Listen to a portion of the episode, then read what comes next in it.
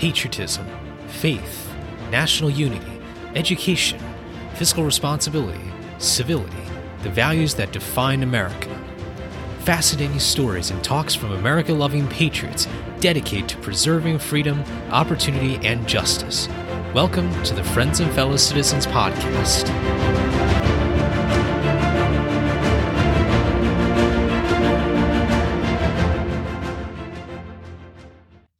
Everyone, and welcome to episode 95 of Friends and Fellow Citizens. I'm your host, Sherman Tylowski. Thank you all so much for joining me this week for our Sacred Honor Series episode featuring our final Connecticut representative at the signing of the Declaration of Independence, Oliver Wolcott.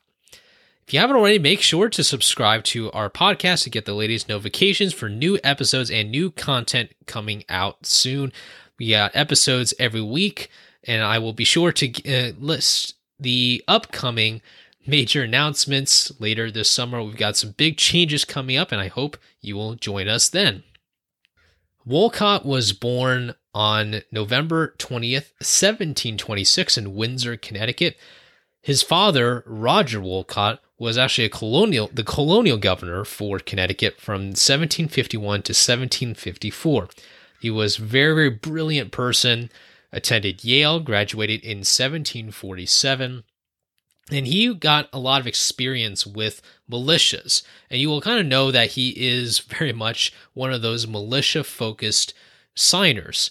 He very much believed that in order to achieve change, achieve that independence, which he was a strong supporter of, you really need to have the boots on the ground. Boots on the ground in, in the political leadership element as well as the military leadership element. Wolcott got a lot of experience working with different leaders during his time during the French and Indian War. In particular, you know, when it comes to the combat and the understanding of different Indian tribes and Indian nations, you know, some of them, most of them were sided with the British, but he also understood that certain Indian tribes wanted certain demands or certain certain negotiation terms with the colonists in the middle of this battle. And you'll see later why it kind of pays off for him. After the French and Indian War, Wolcott moved to Litchfield, Connecticut, and there he really got involved in local politics. He was elected sheriff, he represented Litchfield in the General Assembly, and he later served in the colonial and state legislatures as part of representing Litchfield, and he also served as a judge and got very much interested in law. Wolcott was also very active in the militia, and explained earlier, he really got a lot of that first-hand experience leading a group of men to fight against the British and also opposing Indian tribes. He also was uh, able to really rise through those ranks, not just get that militia experience. He served as captain, then a major in 1771, was then promoted to a colonel in 1774. Later, was named a major general. Now, while he was a major general, he focused a lot more on Connecticut, probably because he just had that knowledge of the the colony and knowledge of the you know the battlefields or the the towns or the places and the people he knew back at home. And so he really took that advantage and became a, an elected member of the Connecticut Council in 1774, which he uh, used to bolster up his political career. He was selected as a delegate to the Continental Congress, and he was someone who not only knew the battlefield, but like I said earlier, he understood Indian affairs incredibly well. Now, some people might be wondering well, if the Indian tribes were more aligned with the British, why was there a need for someone like Wolcott to be an arbiter or a negotiator with Indian tribes? Well, the reason why is because certain Indian tribes, including the Iroquois, some others, wanted to remain neutral, but they didn't want to be neutral just for the sake of preserving peace or you know satisfying both sides. It was also a matter of uh, tribal politics. It was also a matter of land claims. We actually have had certain signers deal with these kinds of issues as part of the Continental Congress, and Wolcott just as even though he was a modest person, wasn't really that kind of person. He wasn't like John Adams, who was not like Samuel Adams, who were incredibly fiery, certainly not like Patrick Henry for crying out loud. But he understood that his role was based on his skill set. He was able to work with the different nations, I believe it was called the Six Nations, to achieve some kind of temporary neutrality for those Indian nations. Wolcott was also very uh, very vocal about independence. He wrote in April 1776, just months before the Declaration of Independence was signed. He said, quote, a final separation between the countries I consider as un- unavoidable. He was very, very active with the debates. However, he got a little sick and had to go home a little bit. However, what was very, very unique though is that he was still able to maintain those strong connections with other political leaders, including Governor Jonathan Trumbull, whom we mentioned in the last episode of the Sacred Honor series with another Connecticut delegate here, with uh, Roger Sherman and William Williams in particular. With regards to Wolcott and the Declaration of Independence itself, the reading, obviously the readings were huge, huge political demonstrations. There, it really was a demonstration. Was I mean, people could read literally, but to be able to have someone be an orator and deliver that speech to members of the public, it was an opportunity for local and state officials to and to showcase their support to garner and galvanize people for the independence cause. On July 9, 1776, there was a reading of the Declaration of Independence to some soldiers, and there was it was none other than General George Washington reading the Declaration of Independence.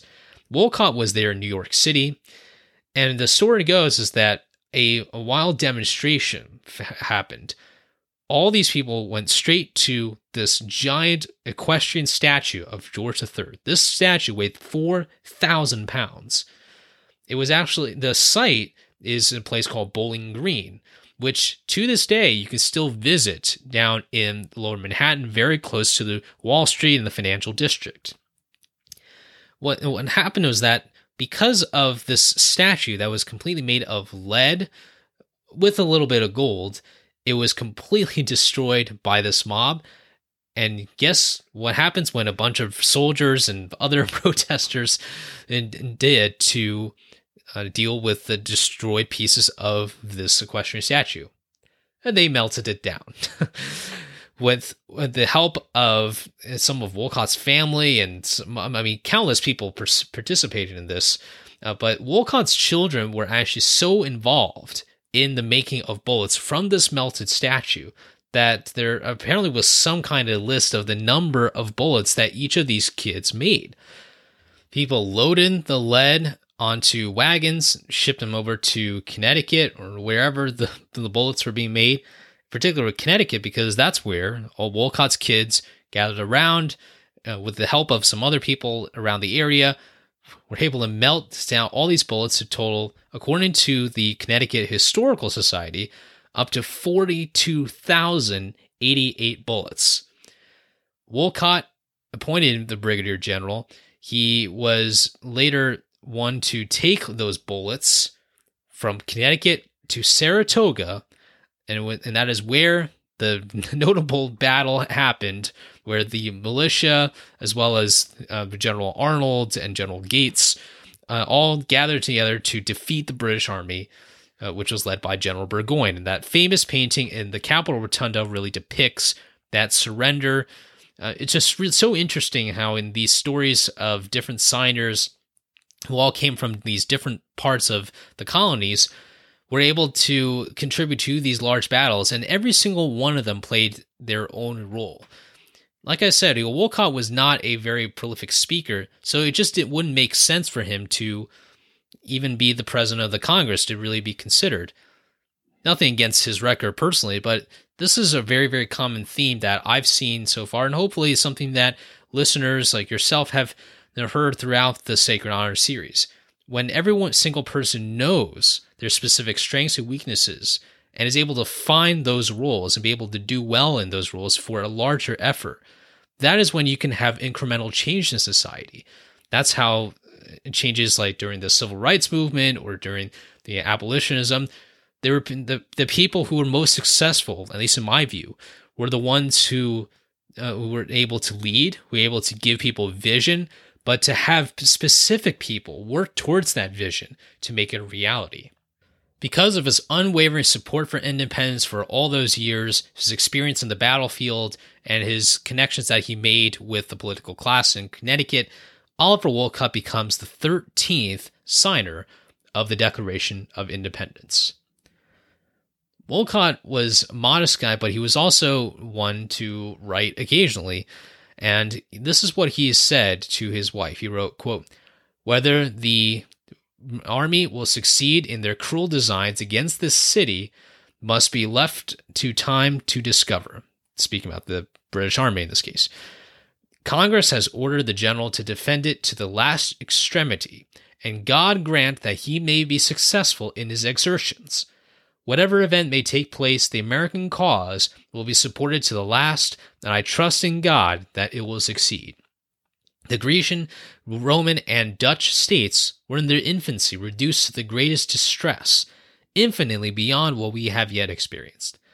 The God who governs the universe and who holds empires in his hand can, with the least effort of his will, grant us all that security, opulence, and power which they have enjoyed. May the Almighty ever have you and them in his protection. Unquote.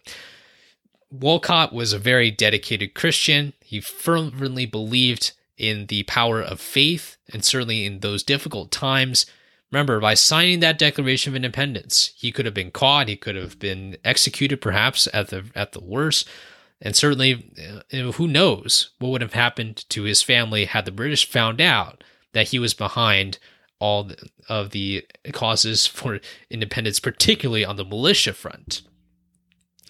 Wolcott was also uh, widely praised for c- confronting General William Tryon, British general who invaded Connecticut.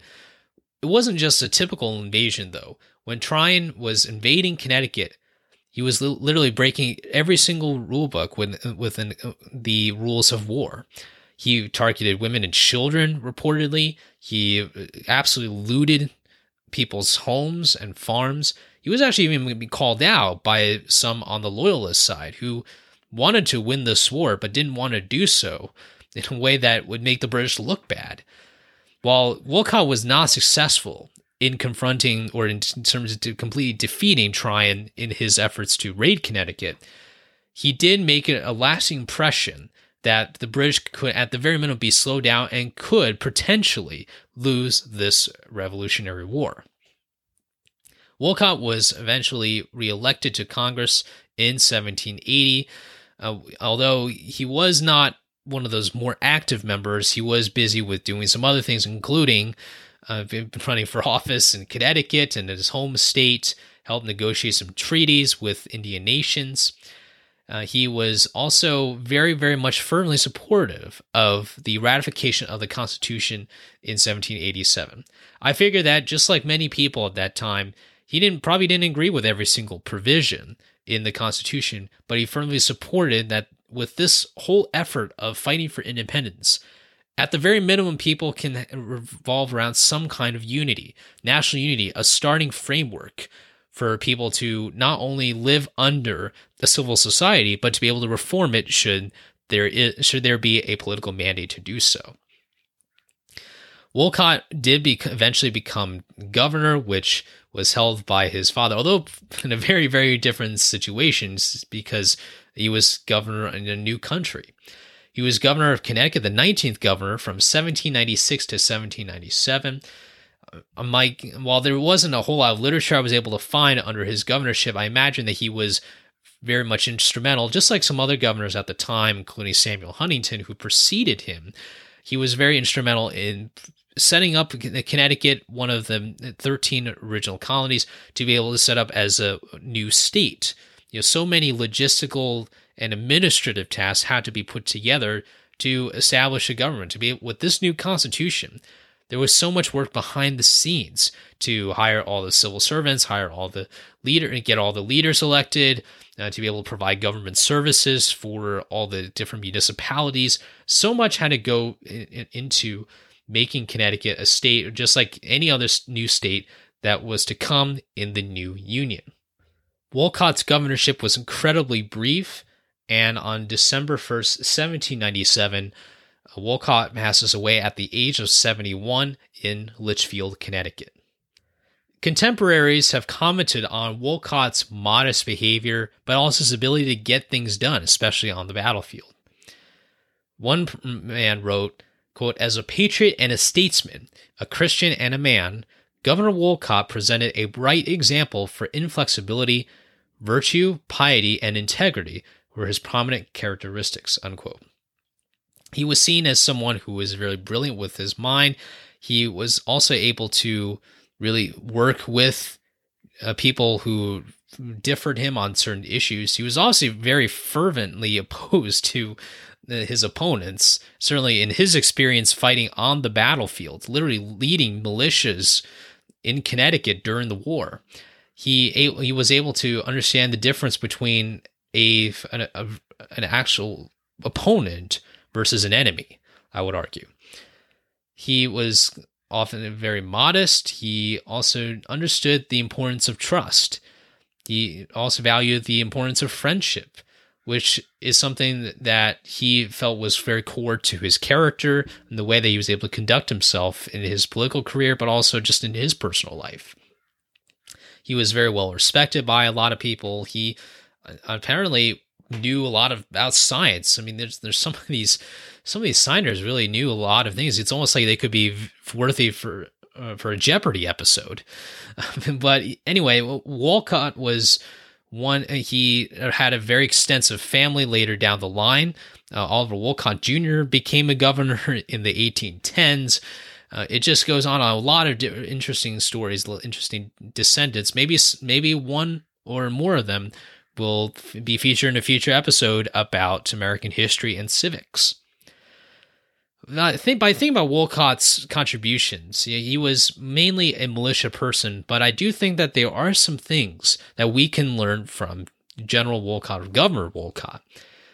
The first is that it is so important to build trust and build alliances. I mentioned his relationship with Governor Trumbull. I would argue that his relationship with the people he knew down on the ground made him not while not the most perfect general, the fact that he was able to rally around these cause this cause of independence, to be able to rally around locals to contribute to a, a battlefield that was outside of the state in Saratoga, it meant that he was able to you know the strengths of his constituency, but also to be able to be a modest leader in gain, uh, getting more followers. He knew he couldn't do it himself. As much as the Wolcott family was so generous with donating blankets and other military supplies to uh, militias, which uh, I think I would argue was a huge, huge persuasion success, it shows that he was not afraid to take matters in his own hands. And so, by building these alliances, building that trust, I, I would reemphasize that Wolcott was essentially very adept at building these uh, alliances, and it's something that we can do all the time. If we can believe in something, we can believe in a cause, if we truly believe in it, and I believe that it is possible to reach out to others to try and build alliances, but not just to build alliances just for oneself, but to do so for the larger cause that is bigger than any one of us. Another takeaway I would say that really connects Wolcott with the needs that we have in today's society is we need to be specific about what we are asking for from our political class. I use this example because of Wolcott's involvement in the independence movement. But he was not just one to say, all right, let's just believe in independence.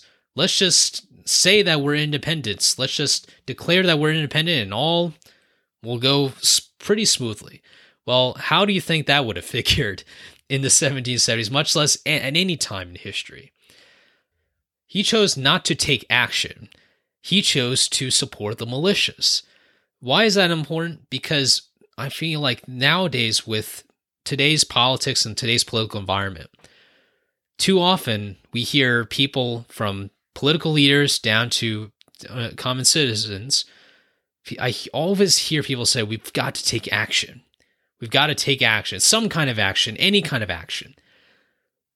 I I I always want to say to them, if anyone could just take any action, why why should we lower the bar to take action when we can do something that's even greater or do something that at the very minimum is specific?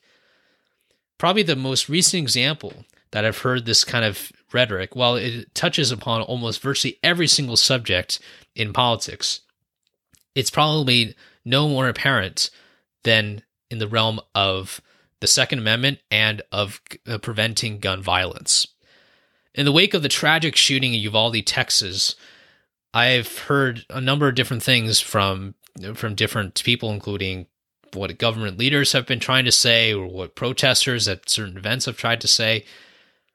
Unfortunately, the most common denominator that people in this day and age, largely speaking, have come up with is we've got to take action. But what is that action? Why can't we name a specific legislative item, a specific action that could prevent a tragedy like what happened in Uvalde, Texas? I think the first thing though that when before we name something specific is we need to know the specific cause or the specific problem that we are trying to solve. Unfortunately, in this day and age, gun violence is a very, very broad topic. Every single locality, every single state, every single uh, every single uh, part of the country is facing gun violence, but at different threat levels. Some are not facing really any kind of gun violence uh, threats. Others are facing an epidemic. Well, we need to know exactly what it is that we are trying to figure out. Think about if Wolcott just said, well, you know, the British Army is very, very powerful. They've got all these weapons and whatnot. We've got to stop them. Well, imagine if he tried to put that case out in front of the Continental Congress. How do you think people would, uh, react then? I, I would guess people would either kind of mock him for what he's saying, or they would just not do anything. Because if they're not given a mandate, if they don't really know specifically what people are calling for, what representatives like Wolcott and others are calling for, then of course there there cannot be any sort of specific action. So we need to know the specific problem, what it is that we need to prevent. Is it a, a is it a policy about background checks? I'm just putting out there as an example, but we've really gotten to a point where we can't even identify the specific problem anymore. I believe that most people have good intentions. However, good intentions don't automatically lead to answers and or action. By just saying that you want something to be done, it's just not enough. I hope that people, at the very minimum, can read more about uh, gun violence statistics, learn more about w- what it is that's causing people to uh, take their own lives or take others' lives. It is a truly, truly tragic Uh, epidemic that's happening in a number of different pockets around the country. Certainly, crime has risen a lot as of 2022. I've seen a lot of very, very disturbing numbers coming from metro areas when it comes to tragedies like what happened to Uvalde, Texas, I hope we also give authorities some time to be able to identify what exactly happened so that people can piece together what we know, what we perhaps don't know. And over time, as we think about how we prevent such tragedies, we do so in the perhaps in the least divisive manner. Perhaps one of the biggest reasons why we are div- divided in this country is because we are not specific or we are not united on anything specific. We we say that we're united on preventing gun violence, but when it comes to specifics, it seems like no one is there. Throughout the course of the series, of the Sacred Honor series specifically, what has really intrigued me is that every single signer has different qualifications, some overlap, every single one has different qualifications, different experience, and they ended up doing different specific things for the cause of the American Revolution. If we uh, just assume that every single per, every single signer was just like General Washington, a bunch of General Washingtons, or just a bunch of people who picked up a gun and started firing at the British soldiers, I don't think we would ever be able to understand how a revolution is built. Because if we don't understand how change is made, or the kinds of people who are behind change. We can never be able to replicate that process of creating positive change and positive reform for preventing gun violence in the short term and in the long term. And finally, kind of based on the previous point here, I would say we need to very be very specific about our actions. When Wolcott was the one distributing blankets and military supplies, now I don't think he was gloating, but when people asked him, "What are you doing to support the cause?" he could literally point to the, uh, to the blankets and the very military supplies that he provided to the militia groups. He could say that he was behind the scenes on logistics, arranging for the militia to move from Connecticut and fight in Saratoga. General Wolcott teaches us that to be able to have a leadership position and to maintain it well, one needs to know specifically what he or she has done for a particular cause. Similar to what I've said before about not people not being specific about the solutions, I don't think people are being specific about their actions either. If we were more honest about what we were doing and the reality of doing what we are doing, the consequences or the lack of consequences, then we could we might be in a better situation in politics today. However, when I see people demonstrating but without any kind of specific message or even just a real expectation for what is to happen, then those are the kinds of prizes that we get. I love the saying that I heard a while ago. It said, if you, if you play stupid games, you win stupid prizes. and that's exactly what I think is unfortunately happening in our politics today. When we play for when we play for nothing, we don't get anything.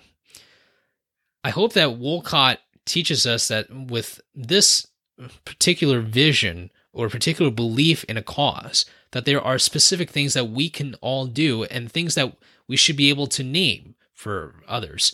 If we love volunteering and encouraging people to vote and they're working at polling stations, I think people should uh, at the very minimum be honest and say i'm this is what i'm doing if you're being asked i hope that if anyone's interested in creating let's say as an example uh, media content for a campaign on youtube or on any other platform that is a specific action a specific way of doing something I hope that Wolcott has shown that when we are specific about our actions, I think it represents a genuine effort and a genuine belief in what we have as uh, as people, as voters, and as a citizenry overall. And only time and effort will tell when a change is made to make our streets safer, when specific legislation is passed, and when people can come together to have more civil conversations and debates about the issues that matter to the American people. And with that, thank you all so much for listening to this episode about Oliver Wolcott, our final Connecticut delegate for the signing of the Declaration of Independence. Make sure to subscribe once again to our podcast to get the latest notifications about new content. Have a great rest of your day and rest of your week. And remember, a day in America is always better when we are with our friends and fellow citizens.